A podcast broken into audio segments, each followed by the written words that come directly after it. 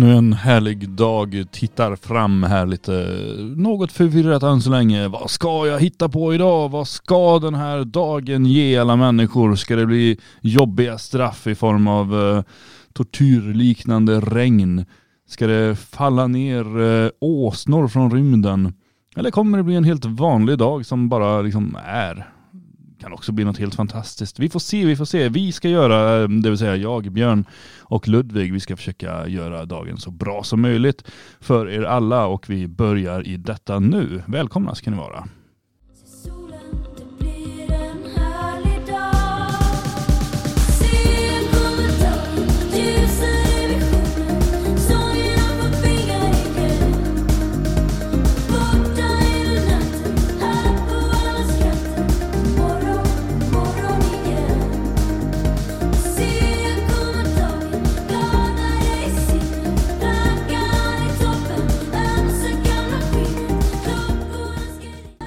God morgon önskar Ida Redig och även vi här i studion i Älgarås på Västra Långgatan 29. Där hittar du Svenskarnas hus och där står jag, Ludvig och Björn Björkqvist som vanligt här i Sverige vaknar. Vi är inne på upploppet som vi nämnde igår och jag tror jag hoppas ingen har missat att vi är inne på upploppet i alla fall. Kaffet är laddat, jag har försökt hälla i mig så mycket kaffe det bara går. Jag har eh, käften full med snus. Jag tycker att vi kör lite idag Björn. Vi ska försöka hålla igång. Men det är så här regnigt och lite jobbigt idag känner jag. Så här pollen eller någonting. Någonting är det. Jag som är en så här vek människa som känner av det där. Jag, jag hoppas ingen av er som lyssnar är drabbad av det här så som jag är. Jag slipper, alltså vad- hallå, vänta nu. Slipper man inte pollen? det Jo, jag trodde det men jag känner ju nu. Ja, Det, kan- det är om eh, man har smugit in en så här påse och hällt ut i studion och bara haha. Jag tog ju in några grenar. Jag tänkte Det kan, skulle- kan vara tänkte det. jag skulle piffa upp, men sen eh, visste jag inte riktigt var jag skulle sätta dem så jag har gömt dem på strategiska ställen. Ah, där har vi det, där har vi det. Det måste vara något sånt. Men du plockade ju även in mer intressanta grejer i huset igår. Vi trodde hela kåken skulle flyga i luften ungefär. Björn handskades med bomber. Oj, Säpo, hallå. Nu, nu knackar de snart här. Eh, Ja. Vad hände egentligen? Det, det florerar bilder på sociala medier där du håller i en låda där det står explosiva varor och sådär. Från Bofors var den, lådan. Um, det var lite kul. Gammal uh, låda. Nej men det, jag vet inte, det kom ju, vi visste inte riktigt vem avsändaren var heller. Det kom från en ganska okänd människa, för oss helt okänd. Vilket gjorde det lite um, mystiskt när vi kom och upptäckte att eh, jaha, här har vi en kartong på 13 kilo eller vad det var. Eh, det stod ju överallt så här explosivt. Och, Som du hämtade ut på, på posten också. ja, eller på Ica då. Ja men deras postservice. Ja, precis. Vad, såg de lite bekymmersamma ut också eller? Nej, men de, jag tror inte de läste så noga på kartongen. Vi, Så, vi var ju alltså- tvungna att göra dem uppmärksamma på, hallå, det här känns väl inte tryggt? Och de bara, nej. Men nu får ni den. Det var väl lättnad att, att de hade kommit iväg då. Eh, nej, så vi, vi tog ju och körde den till eh, huset här och så hade vi ju en omröstning. Vem ska öppna? Och på demokratiskt maner så, Alla, ja det vart ju alla utom en då som, som röstade på mig. Ehm, ja, ehm, men det var, det var bra. Det fina med demokrati är ju dels att, att majoriteten ju bestämmer men också att majoriteten sällan har någon riktig aning om vad de egentligen röstar om. Så jag fick ju en kartong med böcker. ja, det, man blev lite så här, ah, kunde ju tagit den smällen. Ja, Och, men eh, det var väl trevligt att få böcker antar jag, du som är en förläggare. Det är alltid trevligt misstänker jag. Och, ja de var ju inte till mig utan de var ju till um, Logiks kunder. ja, och eh, är det något speciellt du kan berätta där? Som, är det något explosivt kanske ändå? Ja, det var, det var böcker från Debattförlaget eh, som ger ut framförallt böcker av eh, Karl Olof Arnstberg. En av mina eh, svenska favoritförfattare. Eh, oerhört kunnig och mångsidig. Det var ehm, två titlar vi inte hade förut. Det var Efter demokratin som är sju essäer och sen så var det en um, lite halvt om halvt självbiografisk um, uh, roman också. Som handlar om en uh, man som vaknar till och, och um, upptäcker hur samhället är beskaffat och därmed hamnar i trubbel med sina gamla vänner och sin fru och sånt där och eh, blir tvungen att uh, göra sig av med dem och uh, inse att han måste ingå i någon form av svensk motståndsrörelse för att Ehm, ja, skapa ett bättre, ett bättre Sverige. Så att det, det var ju lite roligt. Sen var det ju även ehm, ja, några titlar som, från Arnsberg då som vi har haft tidigare men som var slut. Vilket, eh, men jag tänkte vi, vi kan, ehm, för jag försöker hitta ett citat här så vi kan ju fortsätta prata lite grann om det här inom kort.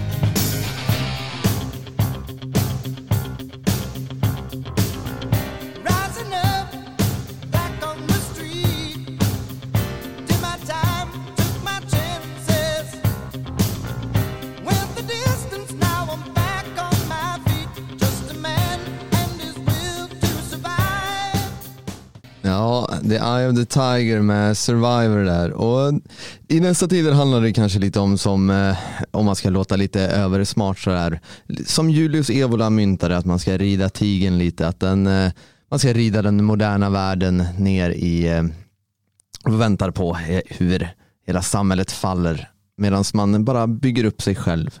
Det ligger lite i filosofin kring att rida tigern sådär men tills dess så får man bara njuta av Survivors låt. Och rida tigern är ju någonting som Björn är känd för. Där han faktiskt nästan rider på tigrar hit varje morgon fysiskt i sin plåt vrålåk kommer hit och säger att nu är det radio för bövelen Mm bankar och bara slår. Nu kör vi.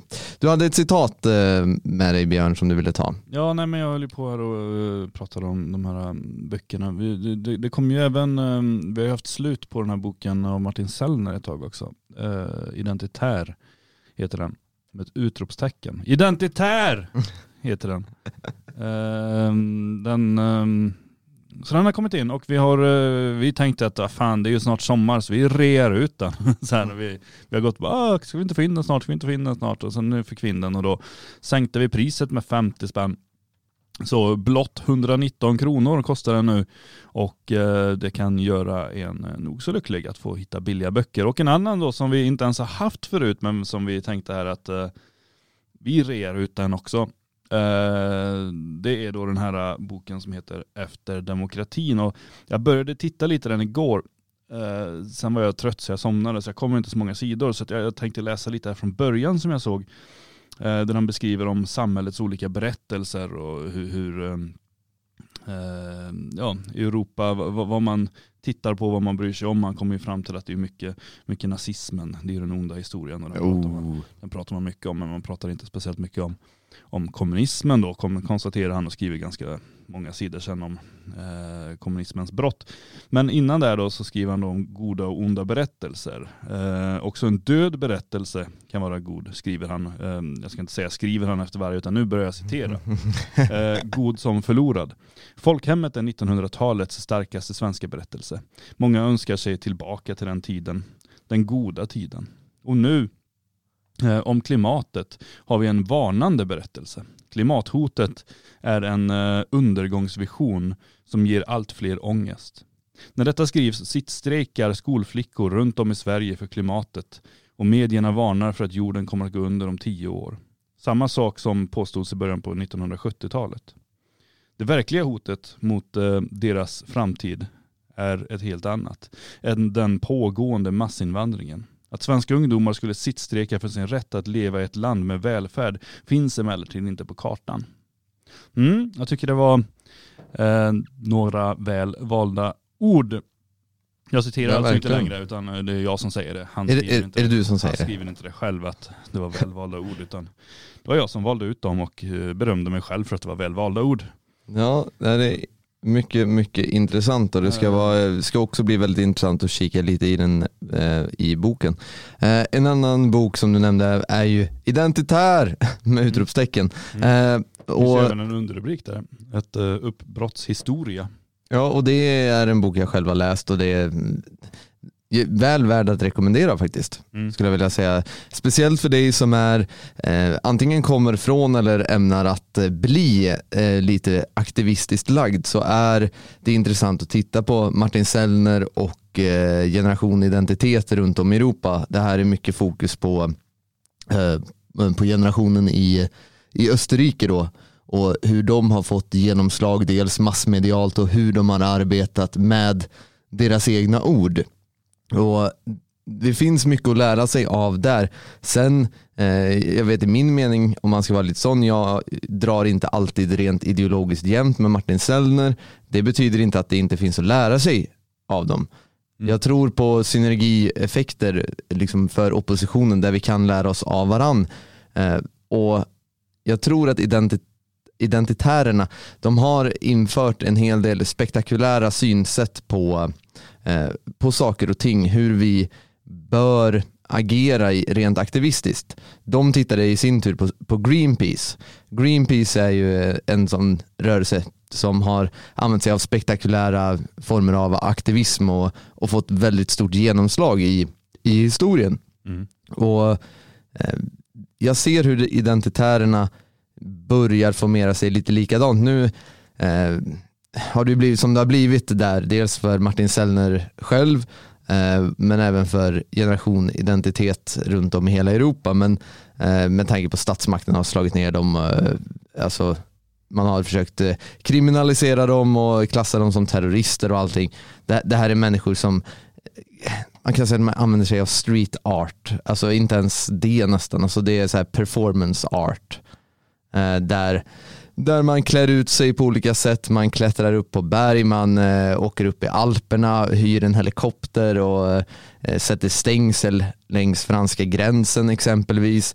Man eh, eh man skaffar en båt, alltså ett stort fartyg, åker ut i medelhavet eh, och hänger ut en stor banderoll där det eh, står att eh, Europa är inte ert hem på massa olika språk och engelska och, och sådär.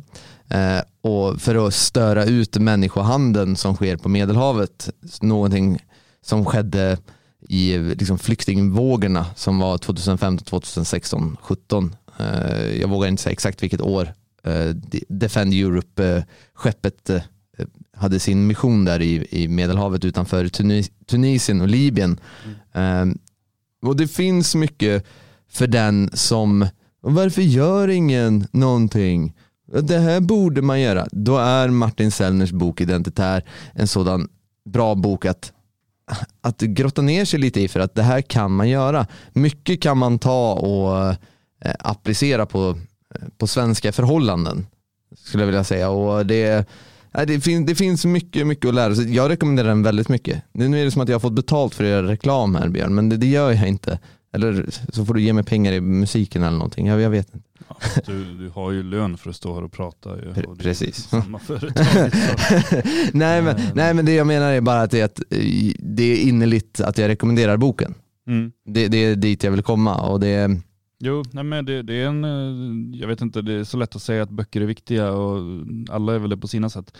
Men ehm, det är en inspirerande ehm, rörelse de har byggt upp och eh, det är intressant att se hur de har kommit fram till sina slutsatser och sådär. Sen håller man inte med om allting. Men ehm, det är inspirerande människor och det de har gjort eh, har ju verkligen varit eh, de har visat att allt är möjligt. De bara, vi, vi skaffar oss en båt och börjar patrullera på havet. Så det, det, det är sånt man drömmer om. Så att, eh, nej, de är ehm, riktigt inspirerande och eh, boken bör läsas av varje person som är aktivistiskt lagd eller önskar bli det. Ja, och den är på rea just nu eller? Ja, 119 spänn. Ah, åh, jag måste, jag köper nog ett ex här i, som jag kan ge bort i någon eh, födelsedagspresent eller någonting eh, under sommaren tror Det jag. får inte vara någon som har lyssnat nu som hör att du köper den på rea. Nej det är sant. Eh, jag tror inte det. Du köper den sen om några veckor. Ja, eller så köper jag den nu och så ger jag den om några veckor. Det kan jag göra. Ja, just det. Man får tänka till lite ibland.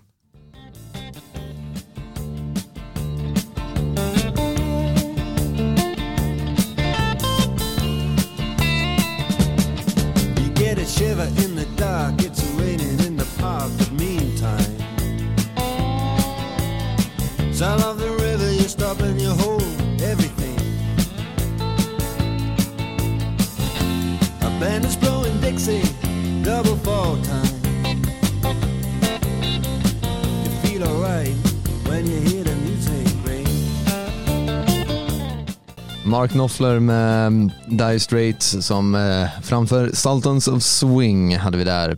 Det är alltid bra att svänga runt lite. Vad, vi har pratat om det flera, flera gånger och vi kommer sannolikt prata om det i eh, olika format och sådär. Men det pågår ju inte bara regn här i Älgarås utan det regnar ju även raketer i Israel. Och tydligen så måste alla bry sig i, i hela världen. Man måste ha någonting att säga om det. Och jag tänkte att jag har lite vad jag tycker om det här.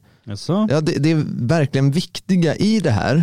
Eh, det är ju, för Aftonbladet tycker jag gör alla en jätte, jättetjänst där. För att de beklagar sig över raketregnet över Tel Aviv här. eh, För att trygghetsbubblan sprack. För att det är ett raketregn som slår ner i partystaden Tel Aviv.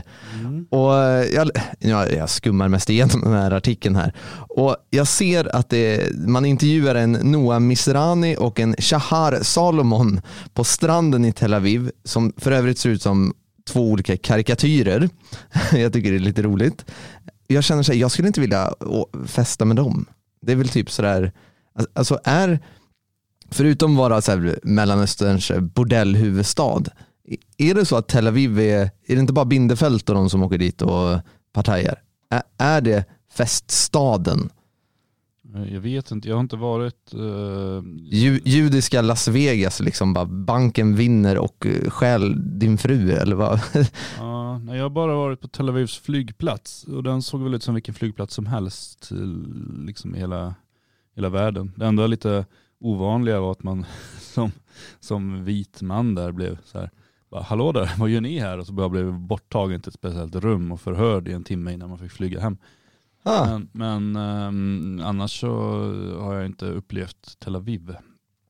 jag, jag, jag tänker mig att alla dansar till den här, na, na, na, na, na, det är bara det på alla nattklubbar och så står Nej, men jag tror inte det är så mycket sånt utan jag tror att det är, det är nog som, ehm, alltså det, det är sånt där storstadsfenomen, storstadsmänniskor som, som ehm, befinner sig där. Så jag tror det är likadant där som i Stockholm eller i New York eller i, jag vet inte, Frankfurt. Ja, det är ungefär samma typer av människor. Ja Eh, men samma typ av kultur man har skapat. eh, där liksom alla glider runt och lever för dagen. Carpe diem, fast här, på, på hebreiska. Carpe diem.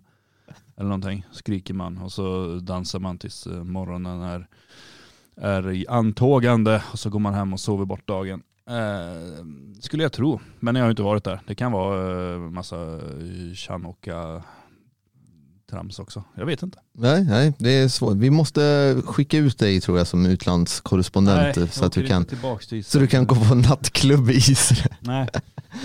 Oj, oj, oj. Alltså, jag, tänker, jag tänker bara här, ett, ett fenomen vi har i svenska nattklubbslivet, det är ju förekomsten av, eh, av droger.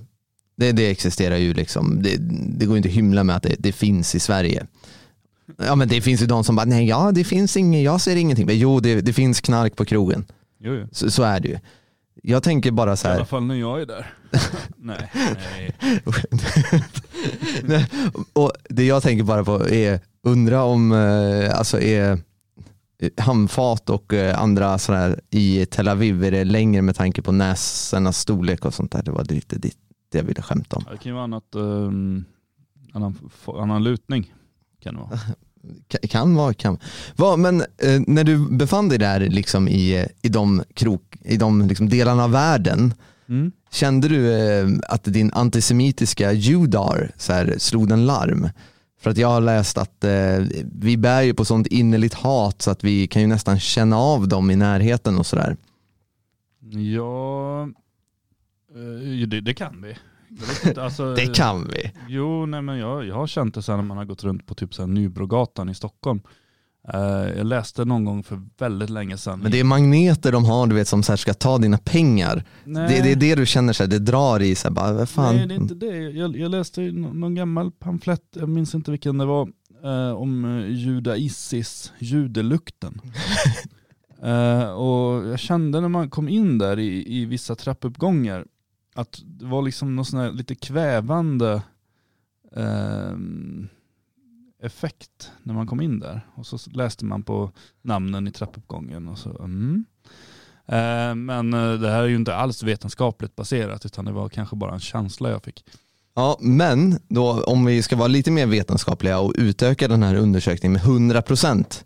Mm. Jag har också känt lite sådana här vibes.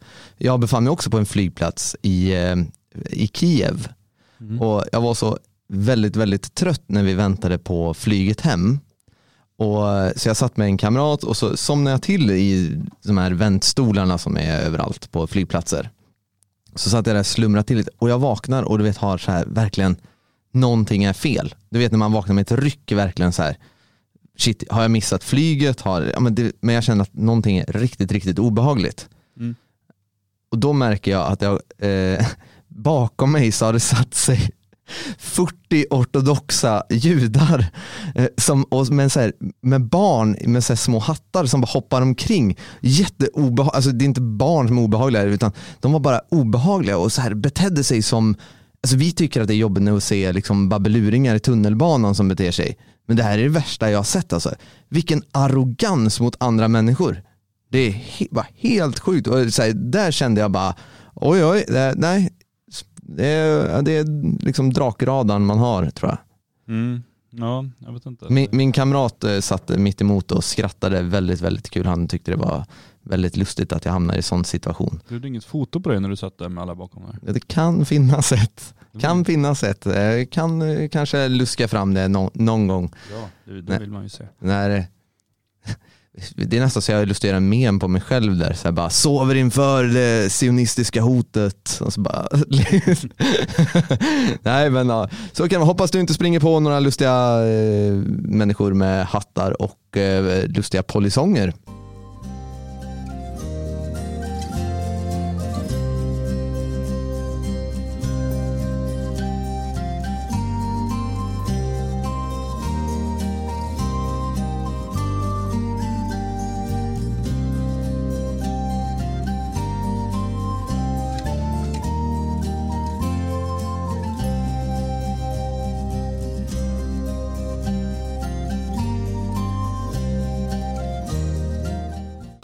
Ensefium tror jag man säger, finnarna. Med låten Wanderer hade vi där. Och tittar vi tillbaka till eh, dagens datum i historien så sägs det vara just denna dag, Germanicus år 7 tror jag det är, eller 17, nu ska vi se bara, jag måste kolla mina anteckningar här. Eh, eh, eh, år 17 stämmer jag. Så har eh, eh, kejsar Germanicus ett triumftåg i Rom för att han har eh, flera segrar att, ja, att vad ska man säga, fira för han har besegrat Cheruskistammen, Chattistammen och även andra germanska stammar och han har gjort det som ingen annan romersk legion eller kejsare har gjort före eller efter. Han eh, tar de romerska legionerna över floden Elbe och, eh, för att straffa germanstammarna och eh, mycket av det här, vad ska man säga, triumftåget är ju för att man har pacificerat germanstammarna väster om Elbe, men man gör även en del räder öster om Elbe. Eh, någonting som visar på hur stort inflytande det romerska imperiet hade under den här tiden. För bara hundra år innan så hade inte ens romarna fotfäste i Frankrike. Eh, gick fort under den här tiden. Mm. Ehm, och spolar vi fram x antal 1800 år för år 18... Antal tusen. Ja, ja men det jag vet, jag tänkte säga ett antal tusen men det, det är inte ett antal tusen för det är 1800 år. Alltså, Ja det är ju ett antal också. Ett antal. ja, ja, ett antal. Ja, det har du rätt i. Det är bra, bra att vi har de här. Eh, jo, för år 1879 så händer det en, eh, det utbryter en strejk vid Häftners sågverk utanför Sundsvall. Det är arbetarna som protesterar mot att de har fått sänkta löner till följd av sjunkande trävarupriser. Och trots att sågverksägarna har fått ett eh, så kallat stödlån. Det här, det här känns igen från modern tid när, eh, när man får olika former av stöd av staten. Men då får man 3 miljoner 1879. Ni kan ju tänka er hur mycket pengar det är. Inga dåliga pengar på den tiden. Nej, och det är Sveriges regering och eh, då är det klart man ska fira det med en stor fest för sig själva eh, när lånet blir beviljat och så kan man sänka arbetarnas löner.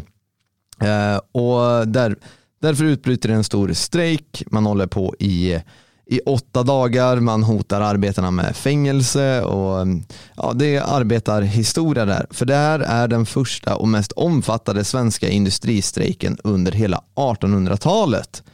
Och det fick mig att tänka på, på dig Björn. Du har ju skrivit din fenomenala bok eh, Vägvalet där du tar upp lite om arbetarrörelsens historia och sådär. För f- finns det mycket vi kan lära oss av där? Är det, eller är det så att vi ska bara titta på arbetarrörelsens historia helt svart och vitt? Bara, nej men det är protokommunism alltihop. Nej men det är väl klart att det, det, det fanns en desperation hos somliga människor eh, tidvis. Sen är det ju ett dilemma kan man väl säga i det hela är ju att det är väldigt svårt att, att ehm, ta del av den här tidens historia på ett korrekt sätt därför att Socialdemokraterna har ju varit eh, väldigt, väldigt duktiga på att eh, mörklägga och skriva om eh, den här tiden. Eh, precis som Gustav Vasa gjorde när han tog makten så har ju socialdemokratin eh, förändrat mycket på sin tid. Och det är eh, lite um, olyckligt på så sätt. Men, men eh, det är ju klart att det inte alla gånger var en dans på rosor och, och att, eh, eh, Eh, det var säkert befogat eh, då och då i alla fall att, att protestera på olika sätt. Och som det här exemplet, ehm, om det nu är som det utmålas, jag, jag kan inte det här, eh, är just fallet. Men, men då är det ju klart att ehm, det är inte så klädsamt att låna tre miljoner kronor av staten, arrangera en stor fest för cheferna och sen sänka lönen för arbetarna. Det är klart att, att de blev lite missnöjda där. Eh, och det finns ju såklart mycket i socialdemokratin som är, som är värt att eh, titta på och inspireras av. Eh, kanske inte så mycket åsiktsmässigt, men, men dels hur de har framställt sig själva. De backar upp sina martyrer, de står upp för sina brottslingar. De tvekar inte att gå till handgemäng om så krävs. De står alltid upp för, för, för varandra. Ja, och det är ju ännu, eh, vad ska man säga, ännu ett faktum av eh, socialdemokratisk historierevisionism. Eh, vi, vi moderna människor, moderna svenskar, vi eh, tittar tillbaka på historien och så tänker vi att nej men, Sverige var ganska lugnt och stabilt land hela tiden. Men det stämmer inte riktigt med, med verkligheten. Det som våra skolungdomar idag får lära sig är ju att liksom under Weimarrepubliken i Tyskland då var det stökigt med frikårer och det var kommunistuppror och Spartakusupproret i Berlin så vidare, så vidare, så vidare. Men vi måste komma ihåg att de här rörelserna sattes igång i hela Europa.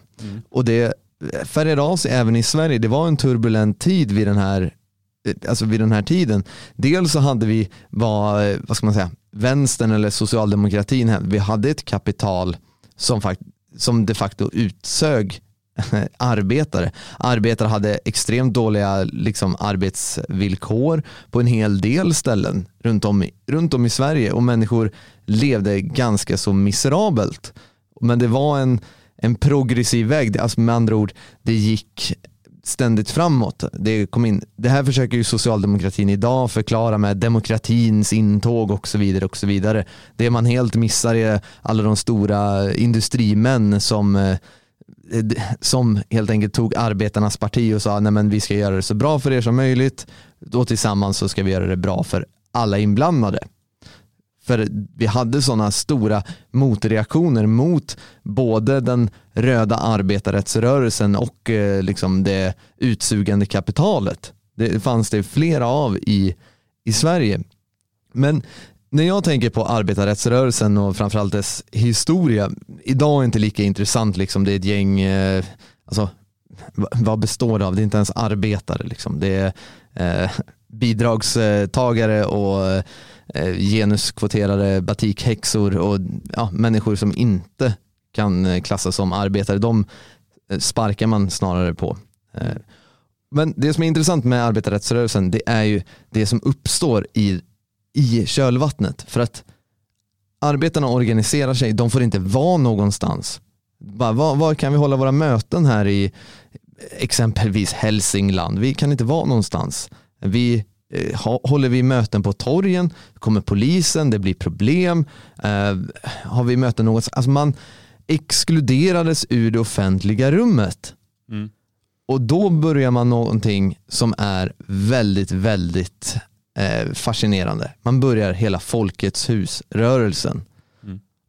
Och där känner ju jag, där har ju vi eh, tagit en del inspiration från för att det finns mycket att, att hämta därifrån. Okej, vi får inte vara någonstans, vi blir inte insläppta någonstans i, i det offentliga rummet eller får hålla möten ostört. Ja, men då bygger vi våra egna eh, våra egna lokaler, våra egna samlingspunkter där arbetarna kunde träffas. Och Folkets hus-rörelsen exploderade ju verkligen i hela Sverige. Det står ju ett Folkets hus i alla små orter som finns.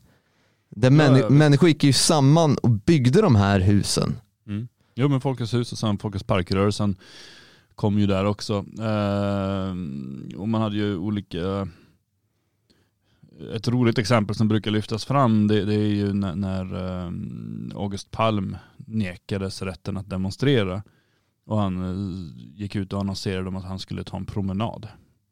Så att eh, och alla som ville kunde få följa med honom på hans promenad. Och så gick de och promenerade genom stan och han Mm pratade lite grann med, med de som var med där och det blev ju större och större och det var ju tusentals som gick ut på söndagspromenader. Uppklädda, stiliga var de. Eh, de ville visa upp liksom sin bästa sida, inte som vänstern idag som vill visa upp sin sämsta sida varje gång.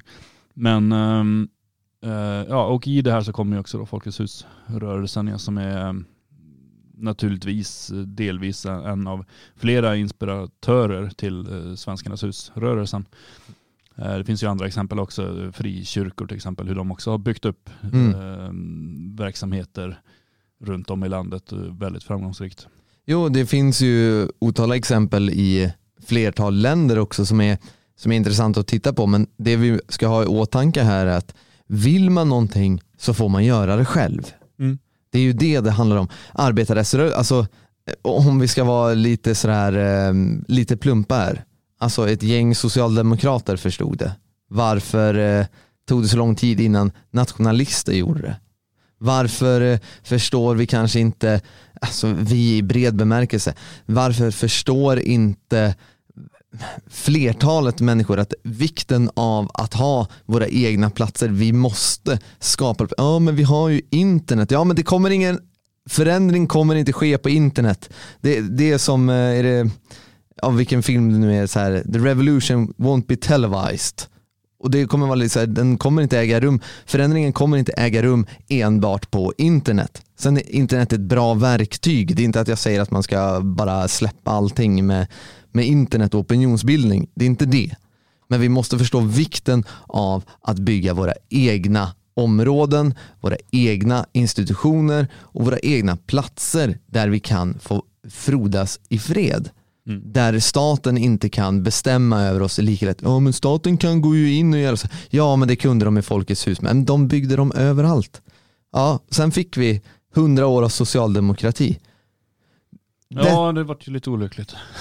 ja, ja, men det jag menar är att det som har påbörjats med Svenskarnas hus och kan fortsätta runt om i Sverige, det kan få oanade effekter in i framtiden som vi inte kan förutse. De här människorna på 1800-talet som eh, sa kom nu liksom Bengt-Göran och Inga-Lill här så ska vi bygga ett Folkets hus där vi Britt-Marie, 45 fick de med sig. Ja, om man ska tro Centerpartiet. Eh, så är det ju, de hade ingen aning om alltså, vad det här kunde leda till. De hade ingen aning om, men någonstans så bar alla på en, en vision om ett bättre samhälle. Mm. Och det är det vi måste göra, alltså det vi gör måste alltid ha visionen av att ha ett bättre samhälle för vårt folk. Och det kan vi endast göra genom att ha våra egna offentliga platser. Ja, jag bara blev så här. Så, nu. Så här låtar med långt intro, jobbigt. We are.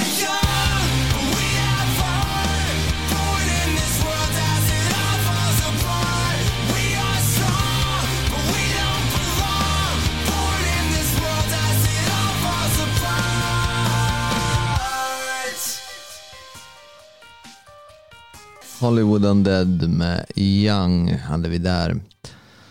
Så där, nu eh, har jag pillat färdigt på mixerbordet så nu kan vi bara prata hej vilt här Björn. Alltså, det tror du? Ja, jag tror det. Eh, varför jag kan låta lite förvirrad där skyller jag inte helt på eh, liksom mina egna nedsättande kognitiva förmågor. det är inte det. Jag skyller på plast. Självklart. Ja. För att det är den här Selma-studien som, äger, som är Eh, från Karlstad universitet. Det är Carl Gustav Bornehag som är professor i folkhälsovetenskap. Eh, som, han är projektledare för det här Selma-studien. Då. Vi har pratat om den innan, eh, hur olika former av kemikalier och plaster kan påverka foster och bebisar i, i magen. Och Det man har kommit fram till här nu är att plastkemikalien bisfenol F kan framkalla förändringar i en gen som är viktig för eh, hjärnans utveckling. Och Det blir en form av genetisk mekanism och utsätts man för bisfenol F väldigt mycket i, eh, under fosterstadiet så kan det kopplas till lägre IQ senare i livet. Mm. Eh, detta för pojkar framför allt. Så att eh, ni gravida mammor där ute, tänk på att inte äta plast. eh, ett, ett så bara, ja, professor Ludvig här som förklarar att det är inte bra att äta plast om man är gravid. Eh, men det här jag tycker det kommer mer och mer. Det är jättebra att det dyker upp att eh, alltså plast i sig inte är nyttigt för oss. Eh, men jag tycker ändå den är, det är en så här fråga som har hamnat lite i skymundan. Alltså vi lever i ett otroligt plastigt samhälle i alla dess former. Alltså polyester i kläder som vi bär varje dag. Alltså i kalsonger och underkläder och sådär som är gjorda av polyester som är plast. Eh, och vi konsumerar, det är plast i allting. Och det har gång på gång bevisat att det påverkar oss liksom genetiskt. Eller, ja, förstår du vad jag menar? Det, det blir negativa konsekvenser för vår kropp och vårt genom av det här. Men vad kan vi göra egentligen åt det här? Alltså bisfenol F, eh, det är inte som de här andra bisfenolerna som EU liksom plockar bort och eh, de här leksakerna från, från Kina som innehåller, eh, ja nu kommer jag inte ihåg vad det heter, men det är ju någon annan bisfenol. Men bisfenol F är ju vanlig jäkla plast. Det finns i allt. Så hur, hur ska man göra? Alltså ska, man, ska jag börja snida en nappflaska i liksom ek? Eller hur, hur ska jag göra? Björn, hjälp mig. Vad ska jag göra? Hur, hur ska man undvika det här otroligt plastiga? För det, den frågan är, det, det, ing, inget av de stora partierna liksom lyfter den här frågan. Miljöpartiet som eh, någonstans ska företräda miljörörelsen yppar ingenting om liksom plaster. Utan, eh, Nej, istället så var det ju så här lite bekvämt så att man, man beskattar lite hårdare plastkassar och sådär. ja, men det hjälper ju inte för fasen. Nej, det är Naturskyddsföreningen. De eh, tycker att Sverige ska gå först eh, i världen och förbjuda alla bisfenoler. Jag är inte skeptisk till den tanken faktiskt. Jag tror att det vore något. Jag, tror, jag, jag gillar förbud mot, mot sådana grejer eh, snarare än straffbeskattning. För att eh, straffbeskattning är bara ett sätt att eh, fylla statskassan och detta oändliga hål. Ja men, ja men det är ju att det måste finnas ett alternativ. Det är ju det. Alltså vi, vi har format en värld av, Jo men det fanns ju en värld innan plast. visserligen, Och det finns ju, det En finns värld ju, efter plast. Det finns ju plastliknande material och plast alltså som inte som inte innehåller bisfenoler också. Ehm, men, men, ehm, nej, men som det är nu så är vi ju helt, eh, menar, bara du får ett kvitto i affären så ställer du ju bara, framförallt då när man får kvittot och man bara, ah, jag måste knugga in dig i ansiktet. Det är ju inte alls bra. Ja, nej, vi har ju pratat om kvitton innan. Kvitton innehåller eh, östrogen. Är det. Och eh, faktiskt, du, var, du utbildade mig lite i den här frågan för jag fick reda på det faktiskt ganska så sent i, i livet. Och sen dess, jag är så här rädd för kvitto nu när de så här sträcker fram. Vad vill du ha kvitto? Bara, nej, nej, nej, nej, nej. Ja.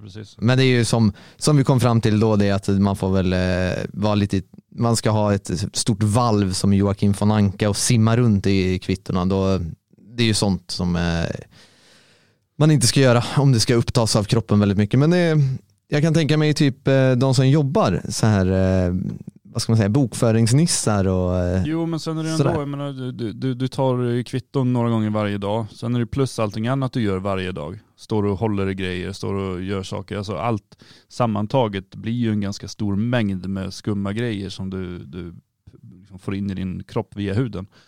Mm.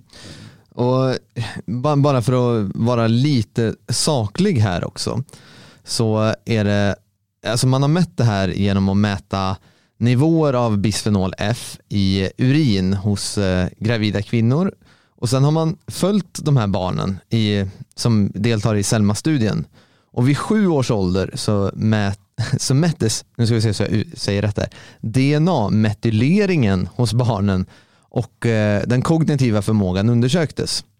Och eh, ja, eftersom alla, alla kan simpel biologi här, alltså mammans blod kommer i kontakt med fostret via moderkakan, eh, så att om en gravid mamma äter någonting så får ju fostret i sig den eh, näringen och så vidare. Alltså, man, man sitter ihop om ni inte visste det. Det är ingen alien där inne liksom.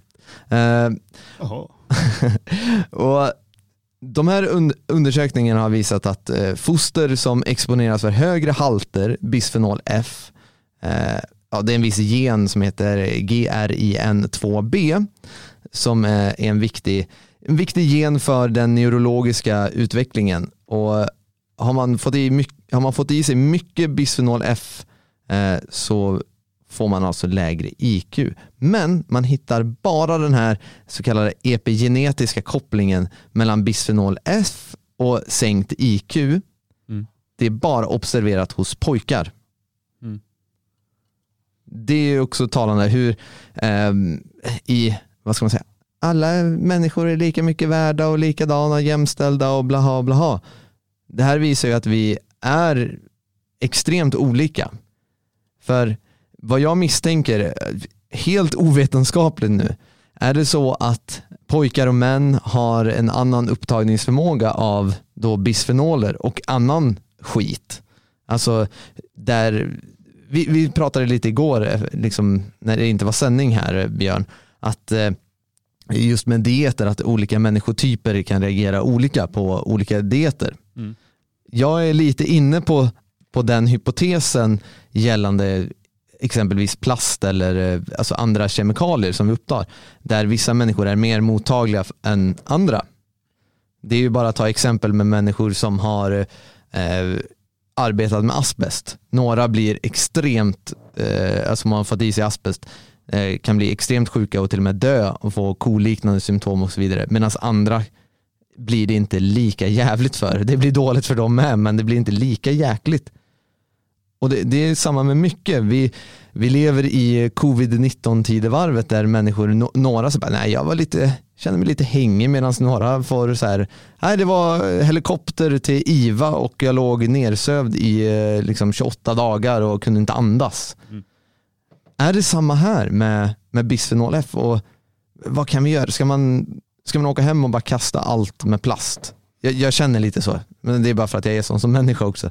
Ja nej, men generellt ska man väl undvika plast och sen framförallt då de, de, de uppenbarligen mer skadliga varianterna får man ju undvika. Jag menar, det, det är ju en dålig idé att köpa massa kinesiska leksaker till barnen som de ska sitta och suga på. Ja, jättedumt att köpa så här nappflaskor på Wish. Liksom. Ja, Nej, de gör, inte kan det. man ju hoppa över. Men, men ehm, nej, men sen, um, det, det är svårt, alltså man kommer ju komma i kontakt med sånt här oavsett. Utan, eh,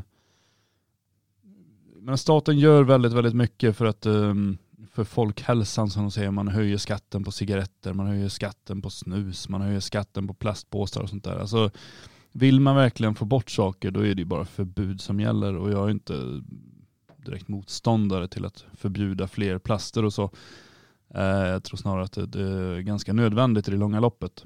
Ja, men eh, enligt marknadens logik så kan ju konsumenterna själva välja. Ja, men konsumenten är ju en människa och människan är ju lite dum i huvudet. Framförallt ju mer plaster de springer runt och tar i. Så att, eh, Precis. Det, det hjälper inte. Nej, provförbud. Nu är, nu är det en låt igen här som tar långt intro. Det är jobbigt, jag vill ha det direkt. Ja, nu låter den. Nu låter det. Det är eh, Creedence Cre- Clearwater Revival.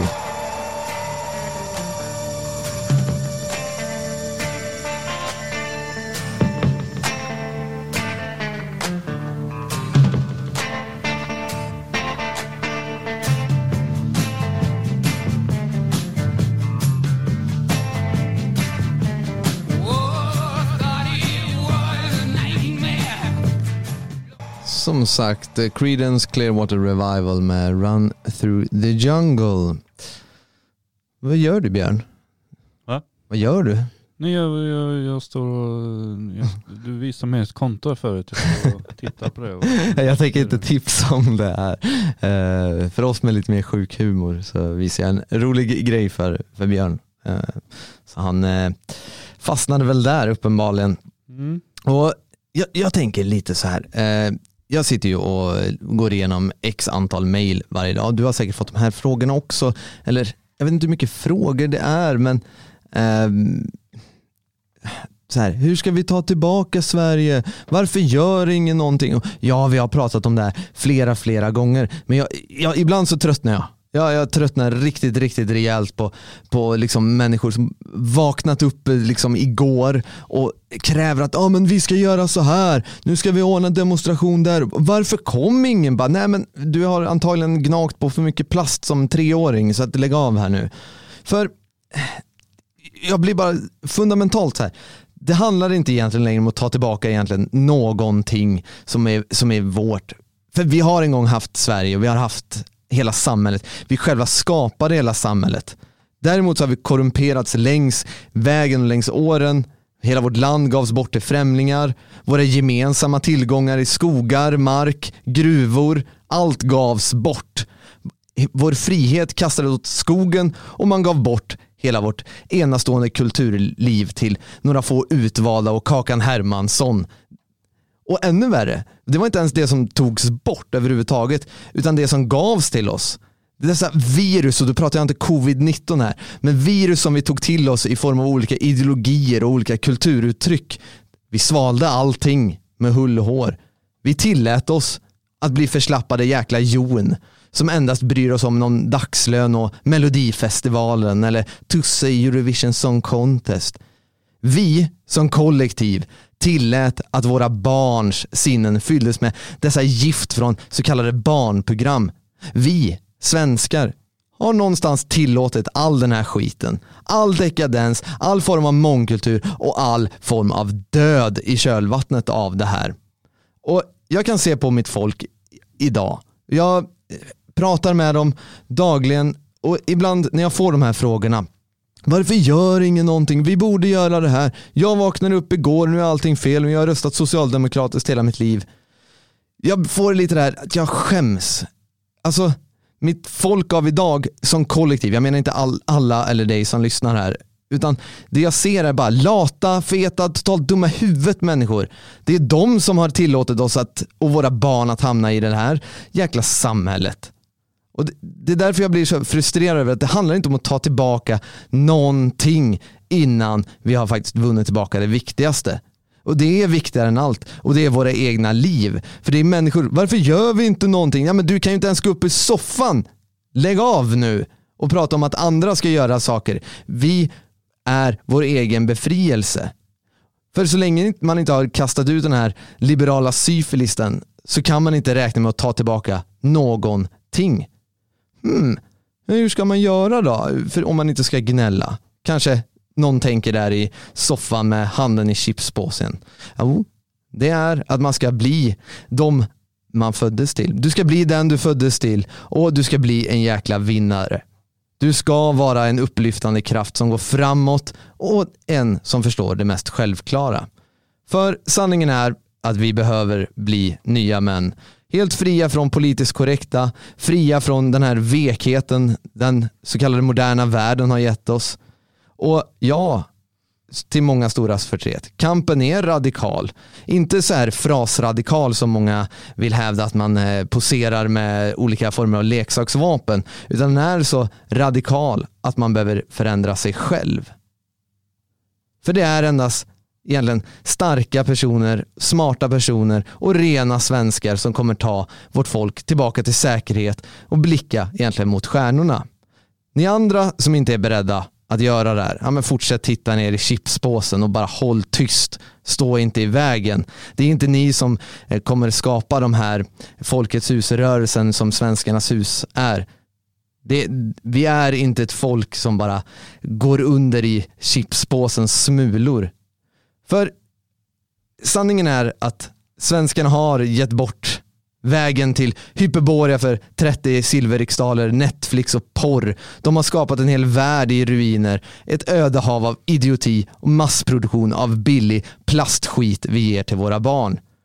Och någonstans, jag är inte beredd att vara en del av den där världen. Helt enkelt. Jag strävar efter att bli det jag egentligen föddes till att bli. Och jag vill att du som lyssnar gör lite samma sak. Vi måste förstå att utan handling så är tankarna knappt någonting värda. Vi kan hålla på och beklaga oss över vad som händer. Vi kan sitta och ragea på olika former av social media. Men det är i direkt handling vi faktiskt gör skillnad. Så jag vill, nu är klockan 09.13, men jag vill efter den här sändningen att du tar steget ut. Enklast du gör det här är att bara gå in på detfriasverige.se, bli medlem. Det är dags att organisera sig. För nu orkar jag inte med det här gnället något mer. Varför gör ingenting? Nej, varför gör inte du någonting? Vi befinner oss i en oerhört, oerhört dålig situation för vårt folk och det är inte det finns ingen plats för gnällspikarna mer. Och hör sen.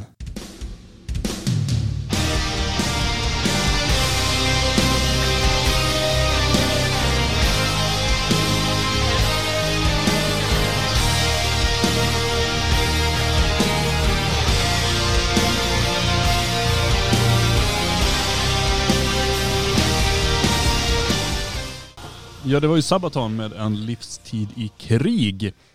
Eh, jag stod och tittade lite grann här på Nya Dagbladet och eh, fick se att eh, nu kommer det som vi alla har väntat på, som vi har längtat efter, som vi har hoppats på, som vi har drömt ljuva drömmar om, men trott att det här är väl ändå långt in i framtiden. Jag pratar inte om ehm, landningar i främmande solsystem, utan att det äntligen ska komma en ny tjänst som ska analysera filmer efter kön och ras.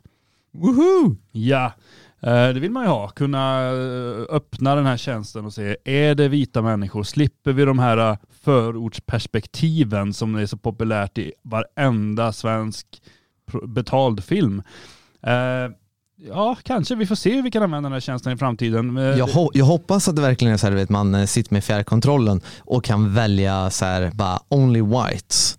Och så bara försvinner alla svarta i filmen. Man bara ser kläder gå runt så här. Man bara Ja, det är ju inte, bort. det är ju inte det den här tjänsten gör. Ah, typiskt. Men, ja, vi är inte där än. Men Snart det så. här kan vara ett första steg dit. Eh, patenterad idé där. Jag vill bara säga Du får snacka med Seretai som är bolaget som ägnar sig åt det här. Jag hann också här under låten gå in lite snabbt på deras eh, hemsida. Och nu tryckte jag bort första sidan därför jag gick in på någonting annat. Men det står att de är eh, din mångfaldspartner. Och de eh, stödjer medieföretag som vill eh, bedriva mångfald och eh, inkludering som sin, sin eh, mediestrategi riktigt nytänk där kände jag. Verkligen, verkligen. Eh, tjäna en slant på den woka rörelsen, det har man ju aldrig sett förut. Så att det är spännande, spännande, mycket spännande. Och det är eh, en Lisa Hamberg och en Matilda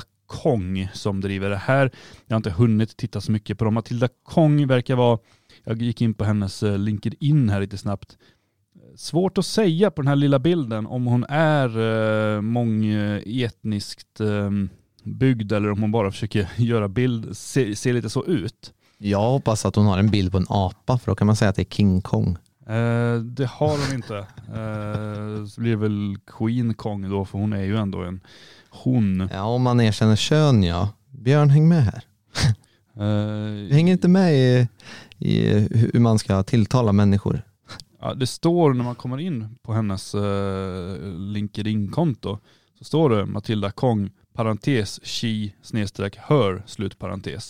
Så ja, hon är en kvinna. Ja, okej då. Mm, Okej då. det- Hon ser sig som en kvinna. Vad bra, då slipper vi trampa på de tårna. ja, precis. Vi ska trampa på andra tår och vi ska nog lösa det, eh, tror jag. Men de har i alla fall då, eh, den här Kong, hon, hon, säger, hon säger så här att eh, jag stängde av filmer mitt i.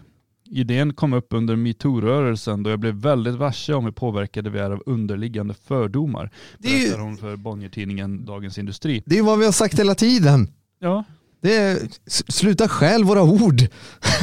Precis. Ehm, och i alla fall då, så, så då kom de på det att vi ska, vi ska skapa det här äh, indexet, eller jag vet inte exakt hur det ska funka, men det blir väl då att de har väl fört in alla skådespelare och jag vet inte om det är eh, regissörer och filmare och bakom liggande krafter också, jag vet inte.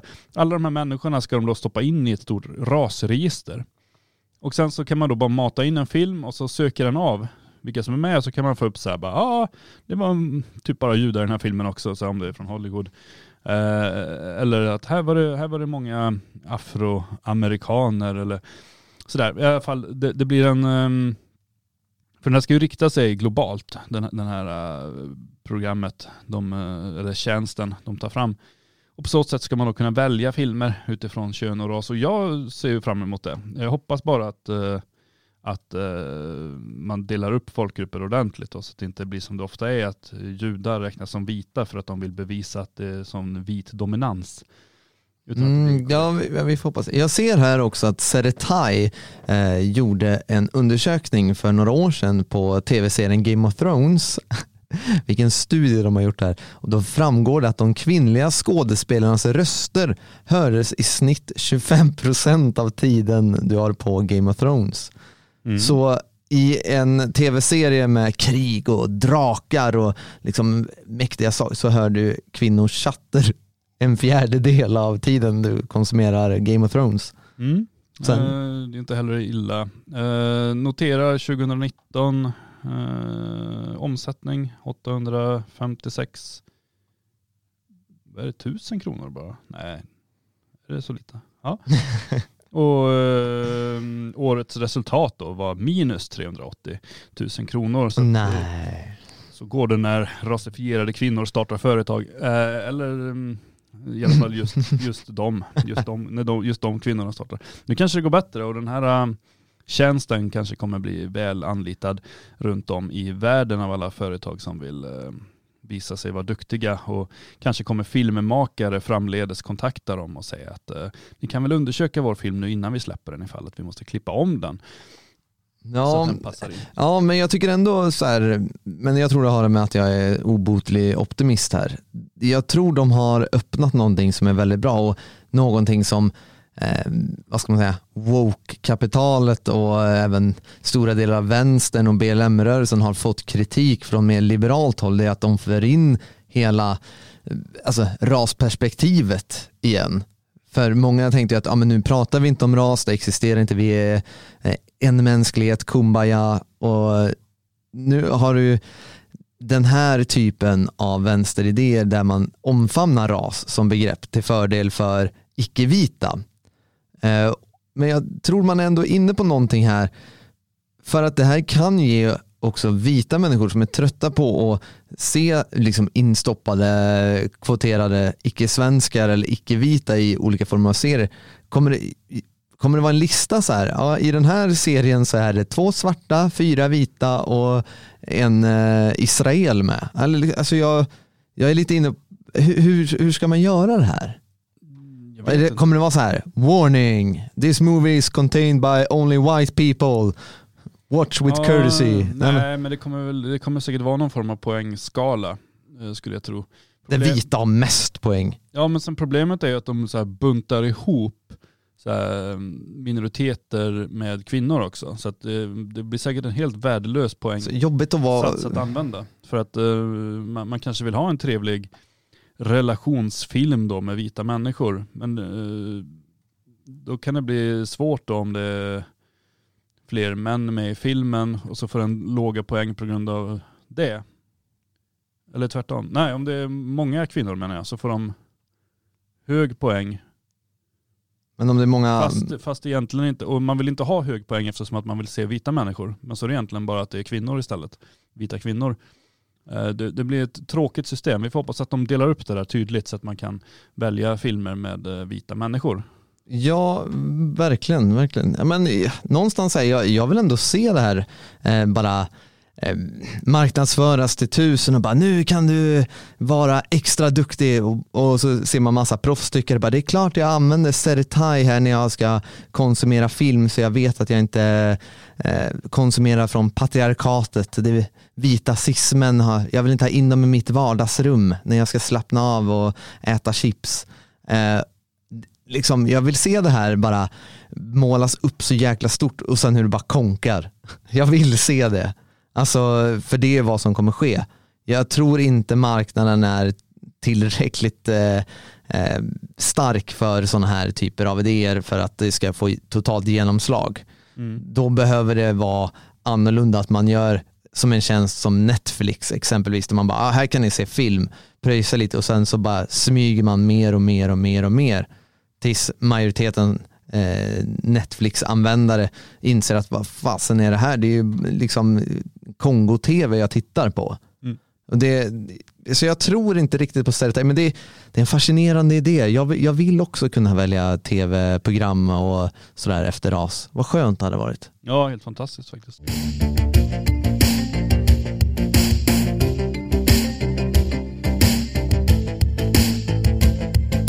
Tycks aldrig gå att andas bland er apor och primater.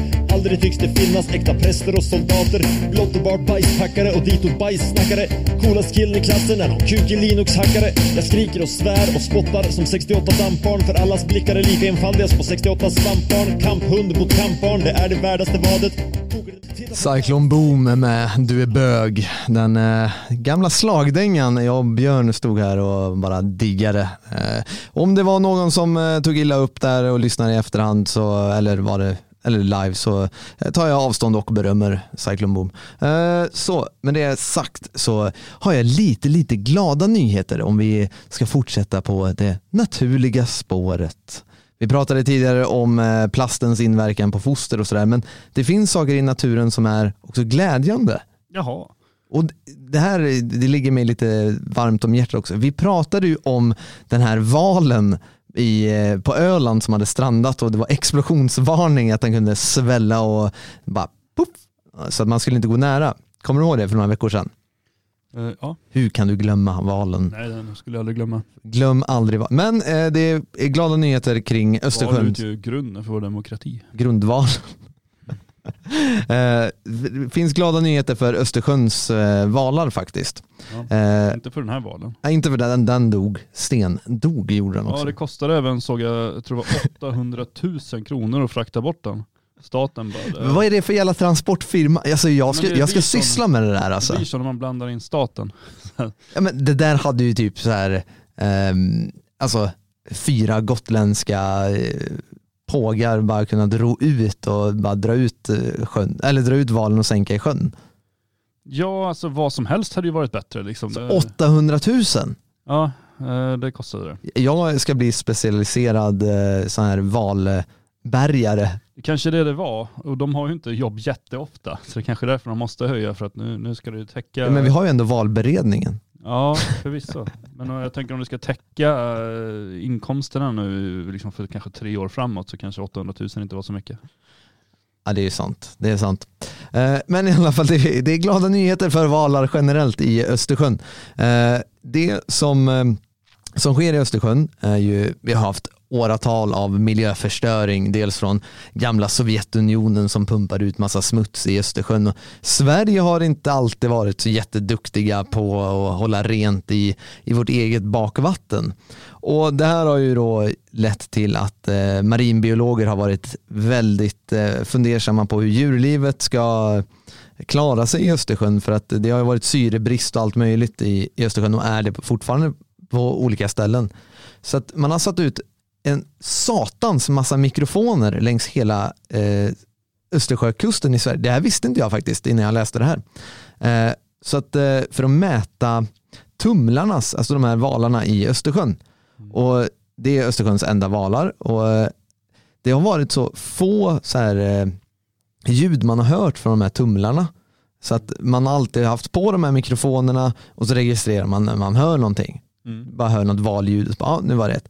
Så de här mätningarna har pågått i flera, flera år. Men nu har de ökat.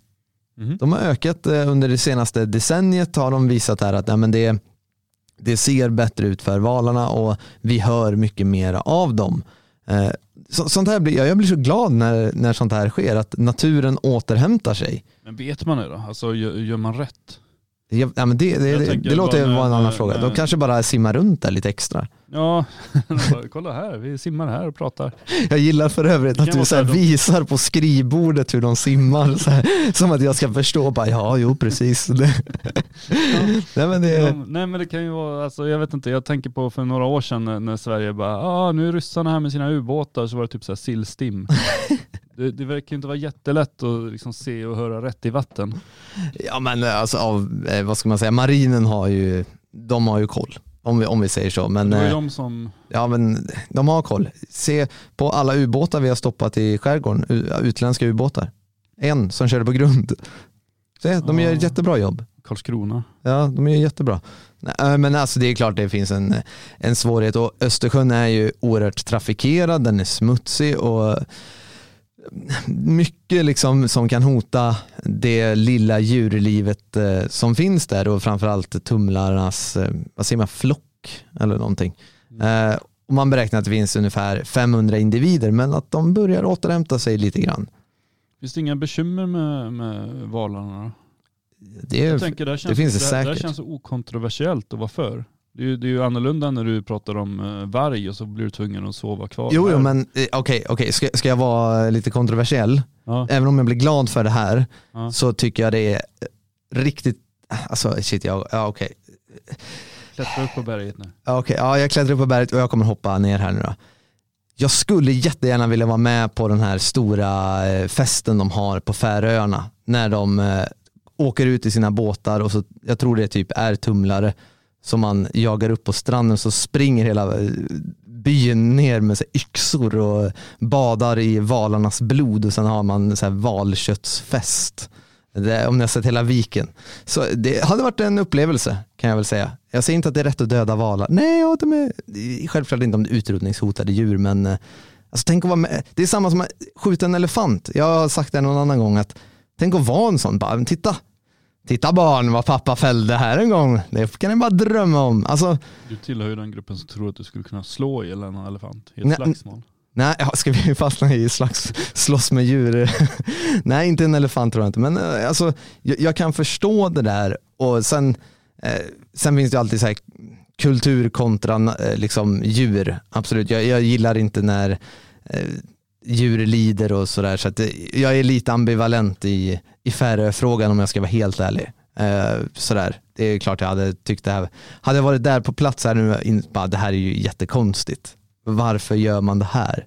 Eh, men det är, ja, så, ja, i alla fall jag är glad för tumlarna i Östersjön. Ja, ja, men det är roligt för dem. Jag vill inte jaga upp dem på land. tumla runt. Har du sett en tumlare någon gång? Nej, Du har inte det? jag vet inte. Eh, Men det är typ som delfiner. Har ju sett delfiner, tror jag.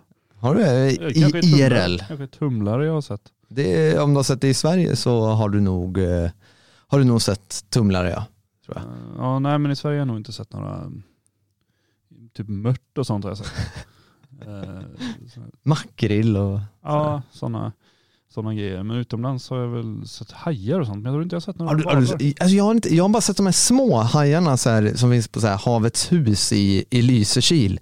Ja Eh, men det är typ sådana ganska små hajar jag har sett utomlands också. Jag har inte sett några jättehajar. Hade du hoppat ner i en sån här bur man ser på tv du vet och så har du fyra vithajar som är så hungriga och du bara hör eh, hajen eh, temalåt. Du, du, du, du, du. du vet, så, ha, hade du gjort det? Nej, Hoppa jag, ner i den där buren. nej alltså jag hade nog inte...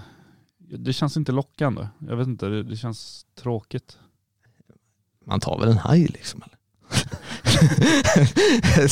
Jag känner så här, det typer som jag som så här, historien, de går alltid under från bara I can take that. liksom. Eh, nej men, nej, det, det hade också varit lite coolt. Lite coolt att bara, men jag har varit centimeter ifrån havets bäst. Liksom. Ja. Nej jag vet inte. Så, sen, ja, men ja, ja, jo. I alla fall, grattis till tumlarna i Östersjön att eh, de lever och jag hoppas att ni i sommar som är ute i båtliv i Östersjön, kör inte på någon tumlare nu, snälla.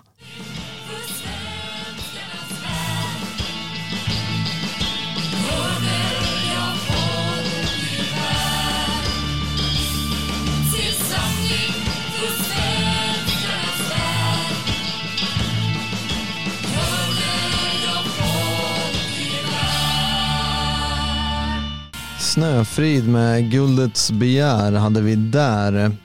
Och jag känner att det kanske krävs en liten, liten förklaring här. Alltså traditionen på Färöarna där de eh, eh, ja, håller på med, med valar, det har ju en lång tradition av att man inte hade så mycket mat på Färöarna en gång i tiden och eh, det är en lång, lång tradition eh, av att käka val på, på Färöarna. Du sa ju här nu i låten att egentligen så tycker du synd att man ska äta dem. Du vill bara döda dem. Ja, Plåga, plåga dem sa du. Egentligen skulle man bara plåga dem och släppa ut dem igen så, här, så att de sakta dör i plågor sa du. Jag tyckte det var... Jag känner också att det är sjukt att jag skrattar åt att du säger det här. Nej, alltså nej, alltså nu, nu står Björn och ljuger lite här. Eh, så, Eller? eller? Nej, jag har, jag, men jag gillar valar. Jag tycker de är så här, jag När gillar de- valar och När delfiner. de lider ja. Nej, men nej, inte, jag gillar inte några djur lider faktiskt. Ja, Inte några djur. punkt. Katter, punkt. Eh, gillar jag inte. Ja, det kommer jag också få höra. Eh, men, men i alla fall, vi har ju pratat en hel del eh, under, under tidens gång Björn, att eh, revolutionen äter sina egna och så vidare. Och så vidare. Mm. Eh, det verkar stämma på Black Lives Matter, fast de verkar inte äta sina egna och sådär, utan där skjuter man varandra istället. Ja, man För- måste passa på. Ja, för det är Sasha Johnson som är en ledare BLM-kvinna i Storbritannien som just nu ligger på sjukhus med livshotande skador. Whoops. Hon har blivit skjuten i huvudet. Och det man tänker först är när man läser att eh, Black Lives Matters ledare i Storbritannien är skjuten. Är det vita rasister? Nej men det var det inte, det var det inte. För att Sasha Johnson var tydligen på en fest i stadsdelen Peckham i London eh, mellan lördag och söndag.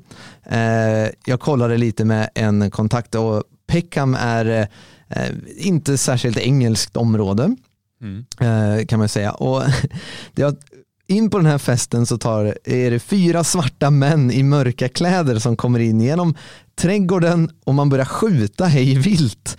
Eh, och helt enkelt så medierna i Storbritannien har, har försökt koppla den här skjutningen till hennes engagemang i BLM men eh, det är, enligt polisen så finns det inte jättemycket som tyder på att det, det ska vara någon form av riktad attack mot Johnson. Det är väl lite av det, eh, den mångkulturella utmaningen som kom där, hur man bråkar internt hela tiden så att man vet inte varför hon blev skjuten när hon var på fel plats vid fel tillfälle eller vad det än må vara men eh, eh det finns eh, det finns någonting lite nästan komiskt i det här skulle jag vilja säga hur eh, eh Black Lives Matter-företrädare drabbas av det svarta våldet.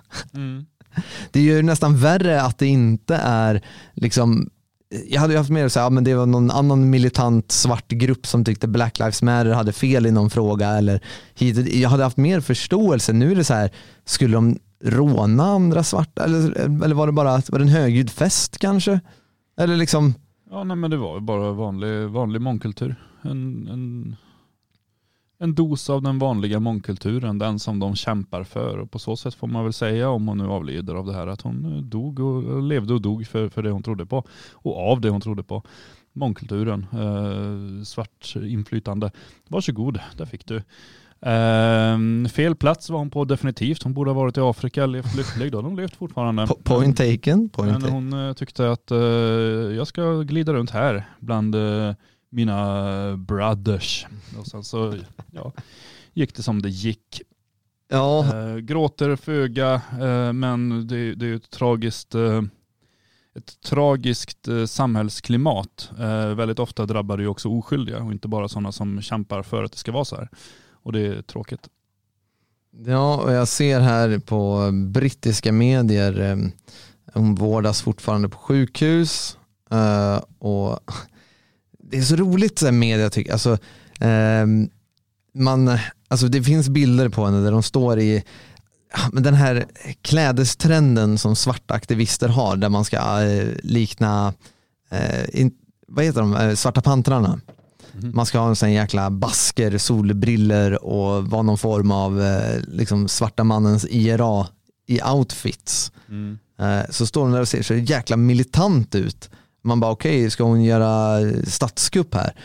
Och så medierna bara, a black equal rights activist. Bara, det, det låter ju snällt och sådär. Eh, men eh, ja, nej, jag vet inte hur, ja, hur många tårar egentligen man ska gråta över det. Men eh, ja, ibland äter inte revolutionen sina egna utan ibland så skjuter eh, de sina egna.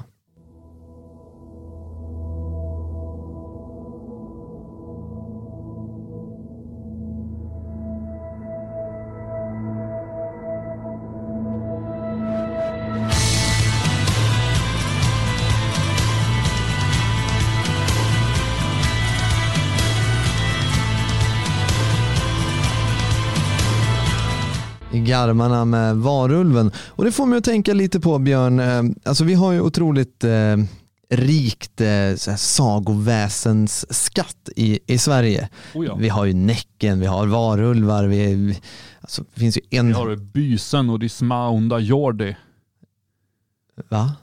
på Gotland. Jaha. Vad gör de? Snälla upplys oss, eh, mig och lyssnarna. Det är de små elaka jävlar, båda två Är faktiskt. det som pysslingar liksom? Eh, ja, Morgan Johansson som ja, springer. Di- Dismaunda Jordi, de, de smyger runt under marken. Dismounda. Jordi, alltså de små under jorden. Jaha. Eh, Bysen är också liten, men han, han går runt över mark i skogen och vaktar skogarna. Jaha. Ja, men, Också en sur jävel. Ja, och det, det är ju ett återkommande tema i eh, våra li- liksom, folksagor och vår folktro. Att alla är så jäkla sura. Folk håller ju på med så här, ja, men vi har en tomte på gården och åh vad mysigt och det ska vara lite så här pittoreskt och mysigt när man ska berätta för barnen. Ja, men det är det. Ja men alltså det är ju så här, nu ställer vi ut grejer till tomten här så han inte eldar ner oss när vi sover. Det är, det, Ja, fast, ja jo, jo, lite grann. Men fast det är ju också, det är också för att det är ju tack för allt han har gjort för gården under hela året. Då ställer vi ut en tallrik gröt. Liksom. Det, är- det är ju inte så att han är dyr i drift. Och, ja, förvisso, förvisso. och då, då jobbar han ju sig till och skyddar gården i, i liksom år efter år. Eller så, ja, inte år efter år för att han får ju en tallrik emellan där, men eh, ett helt år. Och så får han det där. Och sen kan det ju vara, antingen så kan han ju bränna ner huset och så, det kan han ju göra. Eller så, så bara struntar han i huset sen. Han bara, ah, men nu, då, då får det stå här och förfalla. Gör vad ni vill. Ni vill ju uppenbarligen inte ha mig, jag sticker någonstans där de bryr sig. Ja, Eh, ja men alltså, det är ju vettigt. Sen är han ju sur. Ja, det, ja, det är dit jag ville komma. Så här. Alla, alla så här väsen, alla är så jäkla sura hela tiden. Alltså, Men de vill ju att saker bara ska funka. ja, Kommer det men, en massa människor och rör till det. Jag förstår dem mycket väl. ja, men om vi tar Älvor som ja, men som exempel. igår, när vi satt här uppe och jobbade i lugn och ro, så kommer Magnus upp och ska börja möblera om. Ja, då hade vi behövt en hustomte. Eller vad? Ja men det är klart, man, man blir ju sur. Och det är, ju- jag förstår de här tomtarna mycket väl. Liksom, de har en gård som fungerar. Och så bara börjar folk ändra och greja och krångla. Ställa till det, göra saker, pula med grejer. Ja, och, nej men, men väsen, jag tycker också vi, vi tappar det där mer och mer. Alltså, eh, förr så, jag vet inte, pratar du om trollen i skogen och älvor i skogen och sådär med dina barn? Eh, för jag gör det i alla fall, att eh, man får inte gå för långt själv i skogen och, och sådär liksom. Då, då kan trollen komma, och, eller vargar och, och sådär. Och mycket av det där är ju, Alltså jag har ju inga barn som sticker på det sättet. Jag försöker ju tvärtom. Så jag kör ut dem. Ja, ja, åker jag, därifrån. Jag försöker ju uppmana dem. Glöm inte trollen. Mm, så. Jag försöker ju lära barnen hyss och sånt där. För jag tycker de, de är väldigt skötsamma. Men Varför du har snälla barn nej, nej, men det är ju förvisso bra, men det jag menar är bara att det, jag tycker det är någonting vi har förlorat, alltså som, som vanliga människor. Alltså det tror jag också en, har en hel del att göra med att vi lever generellt mer i städer, vi har inte lika nära till skogen och, och så vidare. och så vidare. Vi har inte den tiden att sitta och låta fantasin skena och tänka på älvornas dans där ute i, i skogen som eh, kan eh, lura oss till eh, det är saker vi tänker inte på, på näcken exempelvis när vi, när vi är ute och powerjoggar eller powerpromenerar eller vad man nu ska göra med power i. Eh, Så tänker man inte och begrundar liksom naturens storhet som ändå har fött alla de här väsena. Mm. Och hu- hur ska man återintroducera det här i vårt medvetande? Det är inte att jag ska tro att ah, det, shit, jag vågar inte gå dit med dig Björn för det finns älvor där. Det, det är inte det jag säger men någonstans som kulturellt fenomen så måste vi återta det känner jag. Jag känner att det är en så stor skatt i hela det svenska folket som är på väg att gå förlorat och vi måste liksom återta det. Jo, nej, men hela närheten till, till naturen är ju förlorad. Och då, då är det ju klart att då är det därför det har, det har försvunnit. Och jag menar, när- man för eh, eh, varnade barnen för Näcken eller eh, något, något skogsrå och sådär så varnar man ju barnen nu för liksom fula gubbar. Eller liksom, följ inte med någon som ger dig godis. Förortsgrabbar. Ja, det har ju kommit på senare tid. Att häng inte med Mohammed. Nej, men det, så, så det är väl egentligen samma, samma form av omtanke och så, fast uh, urbaniserad version. Mm, det finns ju, du är ju betydligt mer beläst än vad jag är och sådär. Det finns ju, är det Nordiska väsen boken heter? Uh, finns en eh, bra bok med massa bilder som är barnanpassade. Alltså, men den är ju så här, ska man visa det här för sina barn, de är jätteläskiga. Det är så här, Ja, just det. Han, eh, han har ju släppt någon bok om nordisk mytologi också va? ja, ja, ja, precis. Ja, står helt still just nu. Ja, men de är i alla fall så här, Jag gillar inte hans teckningar. De är lite läskiga. Nej men jag tycker de är, de, de, han, jag tycker inte, han illustrerar inte dem som jag föreställt med dem. Eh, Det är fel, så ser den inte ut. Det är fel. Ja. Påhittade, eller påhittade, påhittade, men jag vet inte. Kan Ja, finnas, nej, kanske jag vet inte. Jag har haft helt annan eh, bild av hur de ska se ut. Men, men eh, jo, nej, men det är bra böcker. Är det. Ja, alltså de, de kan jag rekommendera också alltså att läsa för sina barn och läsa om alla de här väsena och, eh, och sagorna som vi ändå har in på, in på husknuten. Mm. Verkligen. Eh, Det fi- finns oändliga liksom, skatter där ute. Jag vet, eh, jag, jag fick höra, visserligen i, i vuxen ålder, men en så här folksägen i, eh, alltså i, i lilla, lilla bohuslänska Munkedal. Fick jag höra en, en hi- historia som rörde eh, hur det var en kvinna, det var det här eviga liksom, eh, mannen gav sig ut till havet och hon stod och väntade. Och det fanns sån liksom, alltså lokalt där. Den här eviga alltså berättelsen där, där kvinnan står och väntar på, på mannen som har gett sig ut till sjöss och han kommer aldrig tillbaka och hon står där i all evighet Mm. och vänta och man kan höra gråten i vinden och, och se och det, det finns där ute och kan upptäcka sig och vi kan bara lära oss alla de här sägnerna och föra vidare dem till våra barn och låta hela vårt arv leva vidare om man gör det man bör göra i alla fall under sommarhalvåret. Det är att faktiskt stänga av radion, ge sig ut lite och bara upptäcka allting. Men eh, innan vi avslutar det här för klockan har faktiskt eh, passerat tio så tänker jag vi måste ta den viktigaste saken när det gäller så skogsväsen. Eller mytologiska djur eller vad. Vilket eh, sånt här väsen eller mytologiskt djur hade du velat vara? Det är en viktig fråga det här. Säger mycket om dig som människa Björn. Ja, nej, men jag skulle kunna tycka det var lite coolt att vara Näcken. Är det bara för att man får vara naken? Ja, och så, att man kan spela fiol. Eh, Men sen vet jag inte, han borde ha spelat något annat instrument tidigare för Näcken borde väl vara ganska gammal. Jag ser en- Fiolen är ju typ från 1700-talet. Jag ser eh, en modern Näcken, så här, då ser jag så här, Ted Gärdestad sitter, spelar typ synt i något jävla vattendrag och bara la la la la la. Så föreställer jag mig Näcken idag.